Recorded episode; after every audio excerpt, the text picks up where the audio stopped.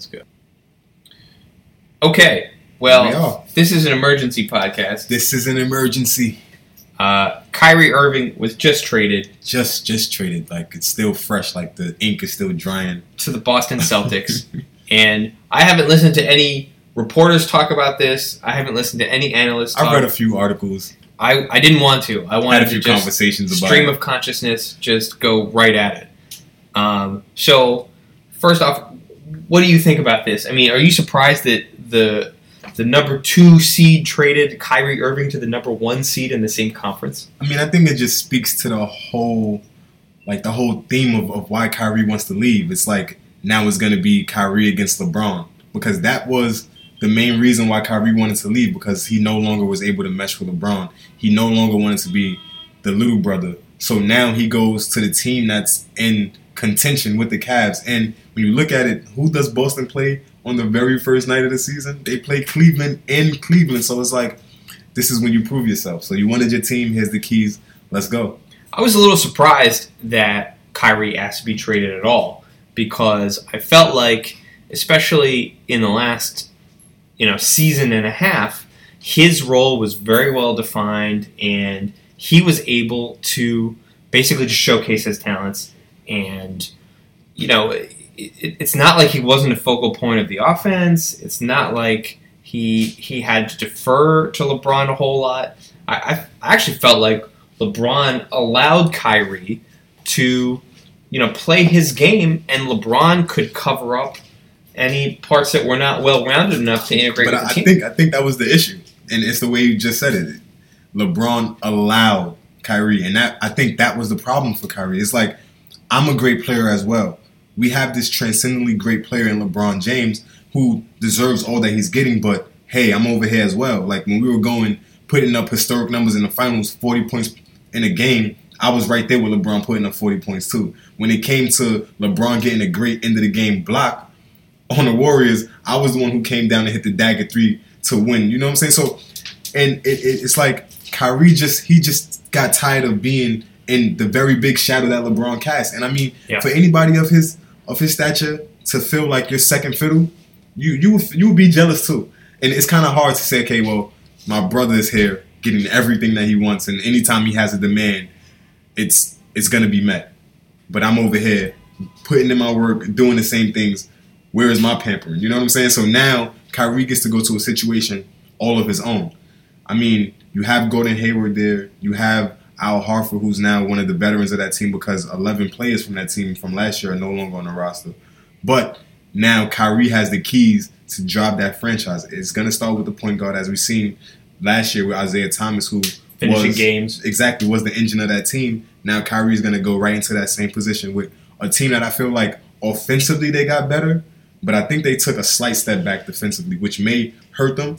But in today's NBA, I think offense trumps everything. Yeah. Like defense used to win games for you, but now when your offense is just, scoring 120 points there's no defense that can stop that. right So, So they lost Avery Bradley, they lost Crowder. and that's but- another point. That's another point. Sorry to cut you off, but my whole point was I felt like the Avery Bradley trade was just a little rushed because if you and it, sort of reminded me of the no, the Noel trade from from Philadelphia. You have these Yeah. parts, all these parts that you can choose from to ship out. They didn't get a lot of value. In They exchange. didn't get a lot of value in exchange, and they lost an intricate part of what they were doing. Their Because identity. I, I felt like, just like Noel in Philadelphia, young, athletic, he wasn't a stretch the floor type of player, but the players that they had stretched the floor over there, he could have meshed with and be more than um, Okafor. Right. So now when we look at Avery Bradley and what he does defensively, and especially on the wing, Mhm. where your team was most deficient, Who are you You going to put up- on Steph Curry when you play them? Well, it's very natural to put Avery Bradley, and he's going to do as good a job as anybody can do.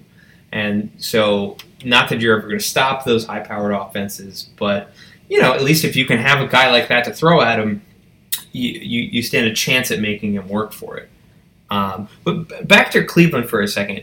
So everything we said about Kyrie wanting to not be in LeBron's shadow, it makes a lot of sense. But I think one big question is why right now? Because they were successful. They just won a championship a year ago. They got to the finals. It wasn't super competitive in the finals, but it's not like they should be at the end of their run, given everyone's age, given the roster they have. I mean, they definitely you know maxed out uh, salary wise, and you know some of the vets they added didn't work. But I think one thing that's been talked about by guys like Jalen Rose was that there's a lot of rumors that LeBron is not thinking about Cleveland long term, and that Kyrie sort of jumped the gun knowing, hey, well, I've been forgotten about. I've been second fiddle in lots Uh-huh. of ways. I don't want my future to be second. Yes. And I want to make sure Exactly. that, hey, if we're not here long term, well, why don't I start thinking long term right now? right now. And what's the best situation for me right now? Because uh, I don't think we can win a championship next year, frankly. It, it, it almost doesn't matter who we add. As good as we are, uh, this Golden State team is crazy. So if I'm not going to be here after next year, what, what am I waiting around for? Exactly. And and not only that, is that they I should make a decision. Yes, and that, that's that's basically what he did. He took matters into his own hands. He said, "I'm not going to sit here and wait for the LeBron domino to fall. Like that's what I've been doing since LeBron came back. I've been waiting to see what Bron wants, and also I've been performing to the best of my abilities. And all I hear is that we need more, More. playmakers. We need more. But what about what we have now? You're so busy focused on what we can add from the outside that the focus is not here. And just different reports that's coming out about how Kyrie didn't speak to the team during um I think the it was second round of the playoffs, if Right. I'm not mistaken. And just things of that nature. I think there's more there. Even when we seen the issues with Shaq and Kobe, it wasn't anything on the court. So it's not anything that we can see. I think it's more of things that, you know what I'm saying, like things that we can't see or that we don't know about that we're not privy to. There were a lot of rumors out there, and I don't want to spread any rumors about anything that's going on, but I think it's something deeper between LeBron and Kyrie that caused this split. Because you can't tell me that to have all the success and be so successful together and to autom- and then just one moment you say, let's just tear it all down. Right. It's, it's something deeper there that's you know what I'm saying that's driving Kyrie's decision, so to speak. a person a personal incompatibility and you know honestly both of these guys are playmakers they're decision makers on the floor uh, obviously we're talking about all their decisions about their career and and where they play but on the floor these are the guys that need the ball and Yes. should have the ball and you know should be the primary decision maker on the floor and it's it's just you can't really have two of them it, because what happens is you have this switch off. Okay, now it's your turn, or now it's my turn, and then late game situation, it's like, well, whose whose turn is it? And there's a certain lack of fluidity and a lack of just sort of natural. We know what we're doing here. I mean, like contrast that with Boston, Yes. right? Late game situation, Isaiah Thomas gets the ball. There's no questions about it. This is what we do, and you know, you don't have that sort of awkwardness of like, well, so are you, are you going to go this time? Am I going to go this time? But that that happens when you have no confidence in the rest of your team. Right. Because honestly, at the end of a game, it shouldn't matter who makes the basket or where the points come from. It just matters that we get the points. And you should have confidence enough in the system Yes, and your, so and your guys on the floor that it doesn't matter. A lot of times, players let their ego get in the way of the things Right. of that of the things that are important to the team because they say, "Oh, well, I want to take the last shot." And I think what happened is success can tear down a lot of bonds because I feel like when Kyrie and LeBron was hungry together, chasing that ring for Cleveland, everything was together. They didn't worry about the dynamic about who gets the ball first, who gets the ball last. Is that we need to get the ball so that we win a championship. Now, okay, I have the rings, I have the success, I've been to the pinnacle. Now, what's more important to me individually? And so the focus shifts. And so now you allow yourself to be selfish. And I think LeBron did that in his first decision when he decided to leave Cleveland to go chase the rings. And I think now Kyrie is saying, I, I had the success. I've been successful. So now I can go and do what's best for Kyrie. I no longer have to worry about what's best for Cleveland and what's best for the team and what LeBron wants. I think they still had that sort of ego driven mentality on the court. Like when you go back to the championship that they did win, it's LeBron making the chase down block. It's Kyrie in an isolation one on one against Steph Curry to hit the game winner. It's a very 2005 Hmm. offense and a very 2005 way of looking at So how are we going to win this game? And you contrast that with the Golden State Warriors, right? Who have this ultimate team scenario where everyone criticized Kevin Durant, right? Because he's supposed to be top dog, he's supposed to be alpha, and he goes to this team where they are really the personification of, well, we have a lot of weapons, Yes. and I don't know who's going to hit the shot, but it doesn't really matter because one of us is going to hit the shot because we're going to move the ball and we're going to hit the open guy, Exactly. and some nights that's you and some nights that's me, and we're all happy about it. So it seems like Cleveland never got to that point, even though they had all of the tools and all of the skill and ability to be able to get there. At the end of the day, it was still so am I going to take the shot or are you going to take the shot in a one on one fashion? In a so clear out and LeBron's going to drive or clear out, Kyrie's going to dance. And it's a very 2005 way of looking I at it. I think, but I think it, it is deeper questions that that are now asked. Like this opens a Pandora box, so to speak, about the things that the different scenarios and, and what you can think about why it played out this way. And I feel like, what if LeBron never really fully committed to Cleveland? Like he's been there before. He knows what it takes to, to win there or how what to play there and and to live. And he's just adapted to everything Cleveland. But it's like, what if LeBron was guilted into coming back to Cleveland and Right. saying, "Well, I did go off and win championships in another place." But it's not a great look. Exactly. So, in order to change my legacy, let me go back to Cleveland and let me fulfill his prophecy of winning a ring. And then now that that's over, it's like, what more does LeBron owe the city? He he's fulfilled his prophecy. He's Right. the king, the you know highly touted, the greatest you know what I'm saying prospect to come out of Cleveland, a hometown kid, and to bring a championship to Cleveland Right. in any first sport, ever, and, and exactly. So it's monumental, but now it's like that love affair with Cleveland is now officially over. Like LeBron owes nothing to that city. He can walk away and say, "I did what I came to do." And the relationship with the ownership is uh, has been fucked up. It's always fucked There was up. a report it's not better now. that it's beyond repair and that is no way that he's signing back. And so when you hear things of this nature and they don't get addressed, Right. Because something that egregious. I mean, things come out about LeBron every day, different scenarios and rumors about everything. So I get it. You don't have to respond. But something to that magnitude, that egregious, There's something there. where yes, where a time where there's turmoil in your franchise because players who are there don't want to be there, and then now you have the best player on the team that can attract other players is now doesn't have a relationship or ownership. I mean, that to me makes them sound like the Knicks, Yeah. but only they're winning, Right. And that's the only difference. When and like someone said to me, I see Cleveland being back in the lottery in three or four years, and not because of the the first round pick that they got from Boston, but because that's where the team is headed. And it makes you think that without this transcendently great player in LeBron James, where would Cleveland be? Would Cleveland would just be another team in the lottery because if you look at it, if they get the first round pick this year, and I mean the upcoming draft, they will have fifty percent of the first round pick since 2011. So it's like, where exactly would this franchise be without LeBron? And so I think, and him knowing that, and him seeing that, he's like, okay, now I can I can spread my wings and go somewhere else because my work here is done.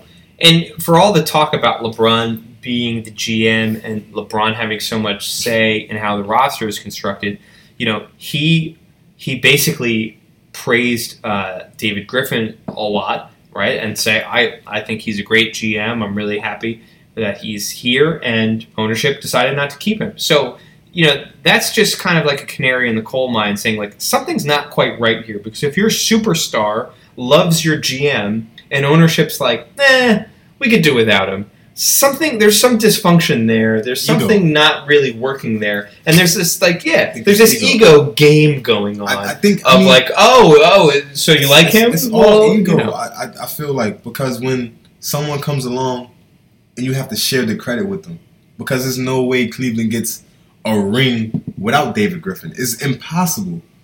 And so it's like now you have Dan Gilbert who doesn't want to give. I, I'm hope I'm thinking. I feel like he didn't want to give David Griffin any more power. or money. That's what he was seeking Right. when he when he interviewed for the Knicks. He wanted to be the president President bringing his own exactly, staff. exactly. that So sort I think he wanted the keys Right. to the franchise, which would allow him to do the things that he wanted to do, and he was taking them in. He was taking them in a great direction.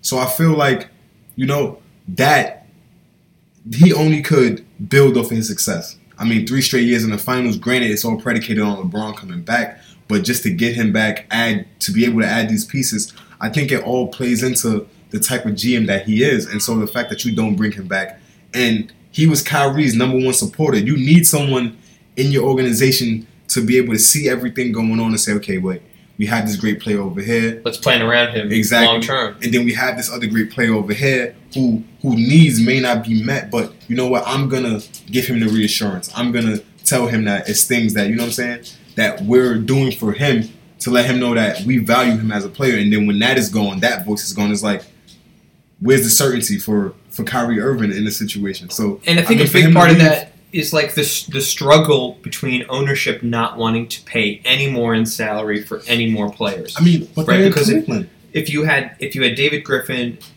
with LeBron's support, they're going to start trying to find other guys who are going to fit in here.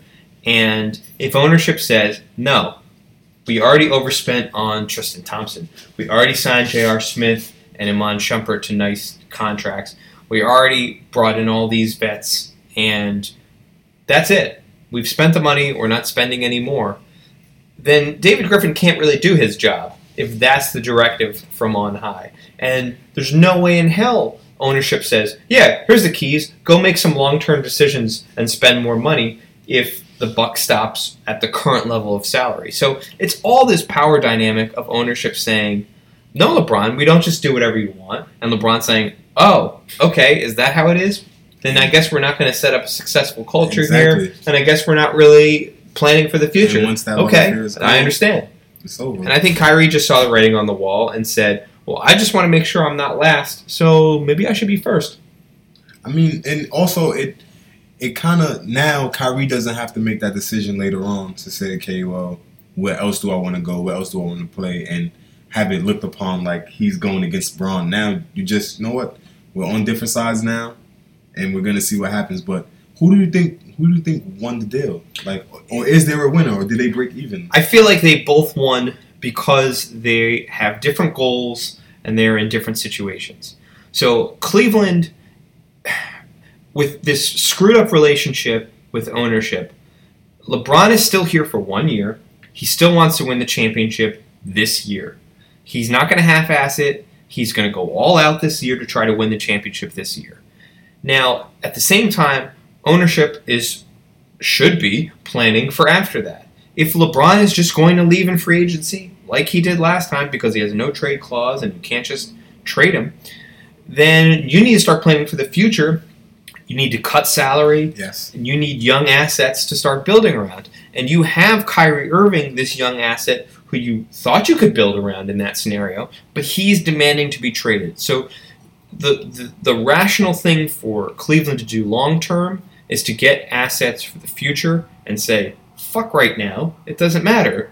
We're trying to plan for the future. At the same time, they got to the NBA Finals.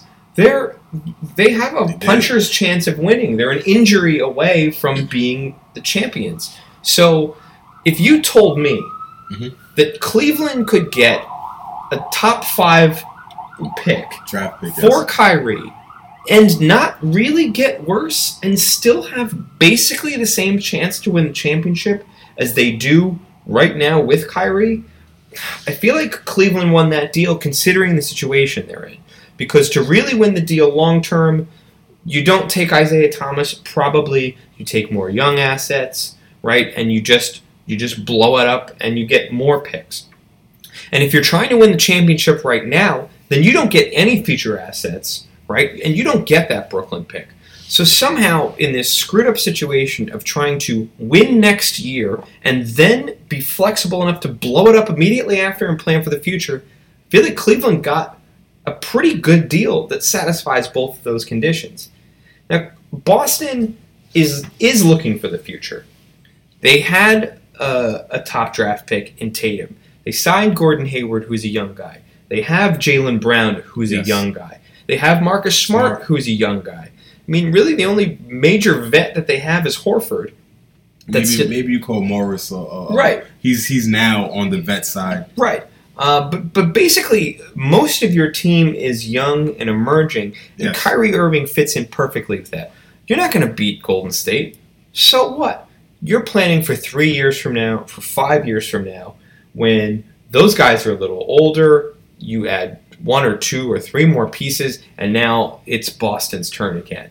And so you get a chance to get a guy like Kyrie Irving, right? Once When- generation type player. when when Isaiah Thomas is going to be a free agent after this season, so you're going to have to pay him thirty million dollars a year, Upwards, upwards of thirty million. right? Is that year. really what you want to do and lock into this team long term and then not have any flexibility?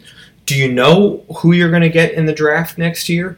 I mean, Brooklyn for for all their screw ups of the last few years, they've put together a somewhat respectable roster. They have they have an NBA roster this year. Yeah. Actually, looking at them from top to bottom, they have players who can actually compete. Last year, it's like they were putting the younger players out there or just trading away all the picks. And the writing was on the wall for them to tank, which I respect. But actually, this year, even with getting rid of Brooke Lopez, they did bring back some pieces that can actually say, okay, well, they're going to be an NBA team this year and not win 17 games. I Right. project them to win at least maybe 26, 27 games and be in a range to get like maybe the sixth or seventh pick. Right. So now would- you would initially consider this kind of asset, the Brooklyn pick, to be a potential number one pick. It no longer really looks like it is that sort of thing.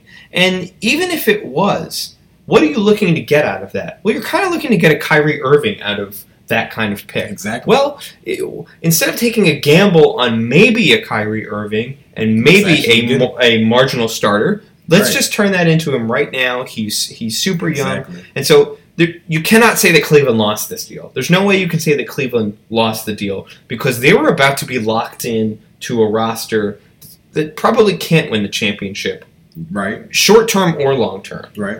They've turned that into a super promising roster is obviously not going to win this year, but is in a great position three years from now.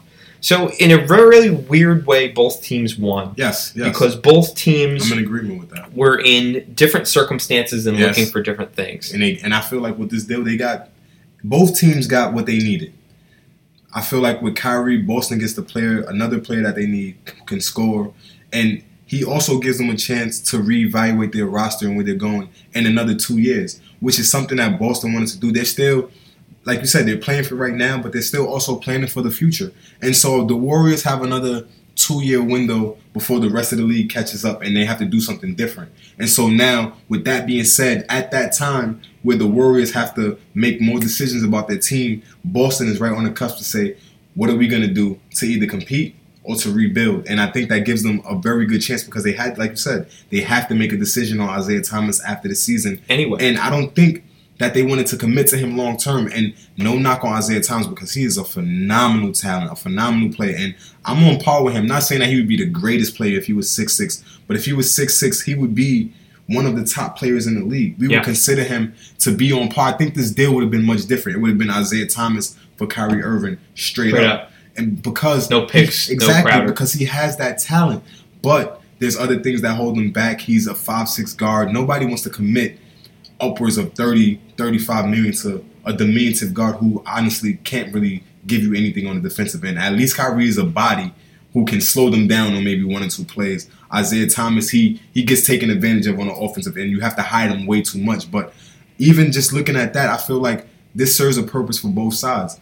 And so for Cleveland, what they get is they get more bodies, Yep. which is what they need. And now they get to make decisions on other players who may not fit in with their roster because Jae Crowder allows you now to make a decision on a player like, let's say, Iman Shumpert. Yeah. Do I really want to move forward with him? An inconsistent guard who can't really hit a shot, who's great on the defensive end. Could I move him for something different that works for our team now that we have Jae Crowder who Right. can hit an occasional shot and is a dog, so to speak, on defense. And so He's a better then- version of a two way player. Exactly, and they get Ziz. Um, they get um, what's his name, Zizic, if that's how you pronounce it. Yeah. Who projected to be a really a decent player, a stretch five, and so I mean that looks good for them. And then to get the pick, so now Cleveland, they they're in a perfect situation for Cleveland because they have a player who, if it works perfect, and LeBron decides to stay, and it works out with Isaiah Thomas, maybe they could keep Isaiah Thomas. And if they get to keep LeBron, it's a perfect storm for them. Yeah. And then now they have they didn't really lose much. Exactly. But Now, let's say LeBron walks. I can let go of Isaiah Thomas. His money comes off the books as well, which would have been Kyrie Irving's money. And so now I have more flexibility to chase maybe a marginal superstar who might not say I want to go to a big money market team, but may want to come and play with Cleveland. You know what I'm saying? So it gives Cleveland flexibility that they didn't have, and now it gives Boston that player that they've been seeking, that superstar power. So I mean, I feel like in most trades, there has to be a winner and there has to be a loser sometimes. But I feel like with this trade, both teams came out pretty good.